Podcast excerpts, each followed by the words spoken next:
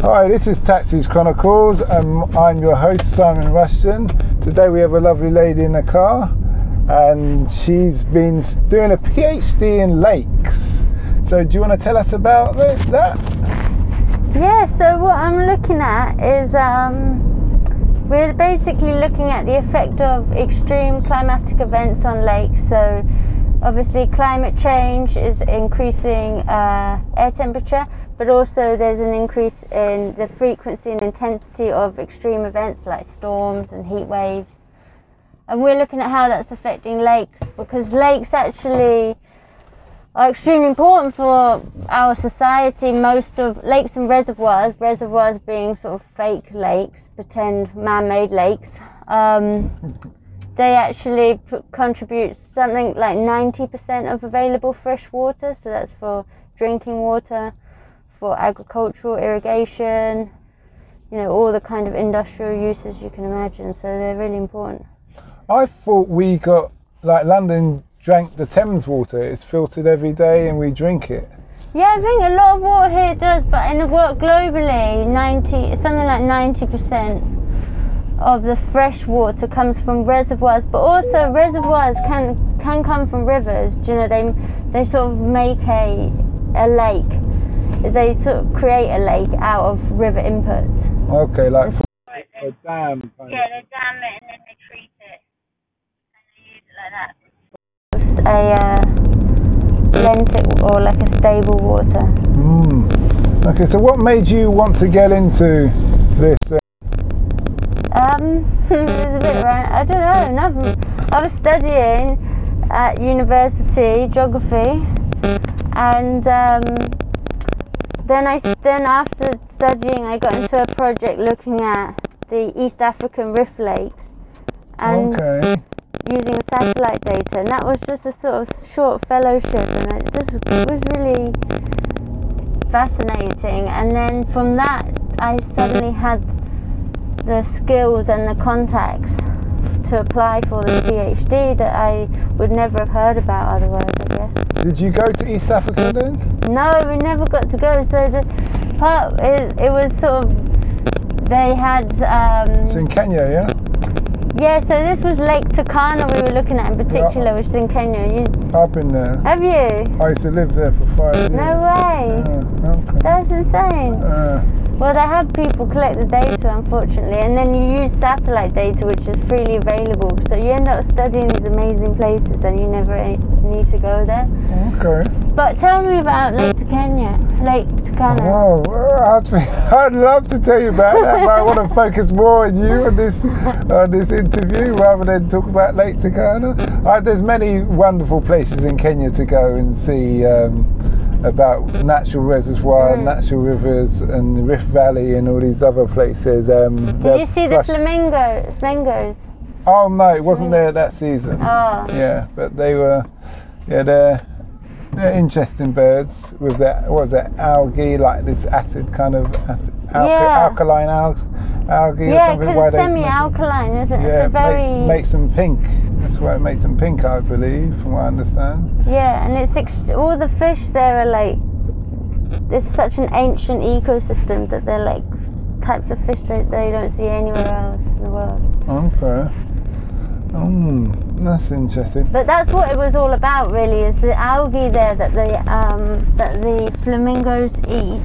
They were finding that because upland they had changed the um, they had built lots of dams and stuff. They were changing the flow into the river, into the lake, mm-hmm. and that was stopping the algae from forming, and that was going to have big knock-on effects for the larger ecology. Oh, okay. Mm-hmm. And also then for the fish, and then there's like something like 300,000 people who fish in that who live off the fish as their primary source of protein. How how are they going to resolve that?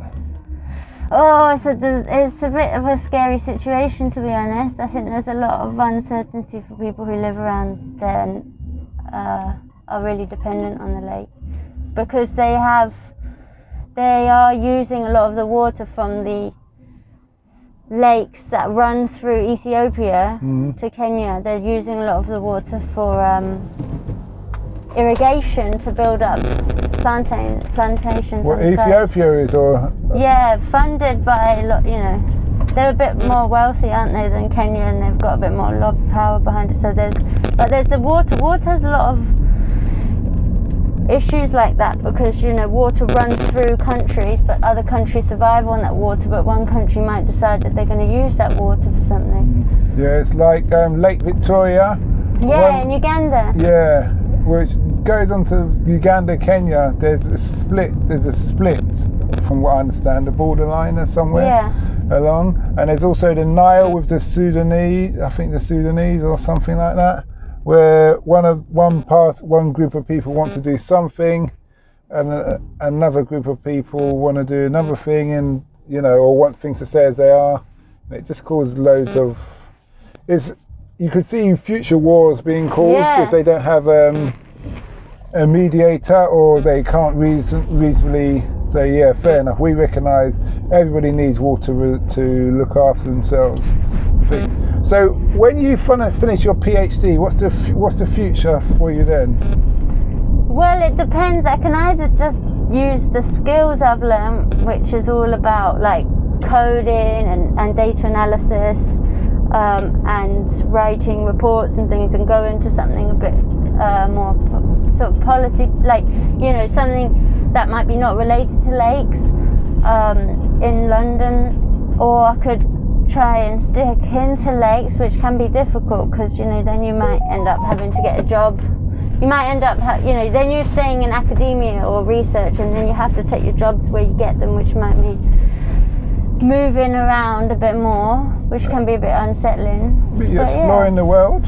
I would love to do that. It's my boyfriend. He's so bloody London centric. Well, what are you gonna do? Go for your dreams, or Yeah, I don't know. Well, we, because he, actually talking about uh, Lake Victoria, we went to Lake Victoria, which is where, because Pfizer is his sister, and we were, they're from Uganda, and we went to Lake Victoria, Mm. and actually, there's an amazing lake. This is my dream. There's an amazing lake called Lake Bunyonyi in um, Kabale, where they, they, Mm. his family are from. And this is the most maddest lake. You drive up and up and up a mountain because it's a crater lake. It's, and then suddenly you think, how can a lake be here? And suddenly this enormous lake with all these tiny little islands Mhm. in the ma- middle of this huge like jungle crater. It's just magical, and no one's really studied that that much. And they think potentially it could be one. It could be an extremely deep lake, Mhm. and um, there's lots of stories in the area about you know having sort of mystical drown. Oh, that's lake. Mhm. But anyway, yeah, that would be the dream. I'd love to study that lake. Mhm. And stuff. Yeah, Yeah, I I could get out here. Okay. But well, thanks for that for, for that great interview to the listeners. Don't forget to listen to our sister podcast, as Africa Investing Stories. Please like and share and leave a comment based on um, this episode. Thanks a lot.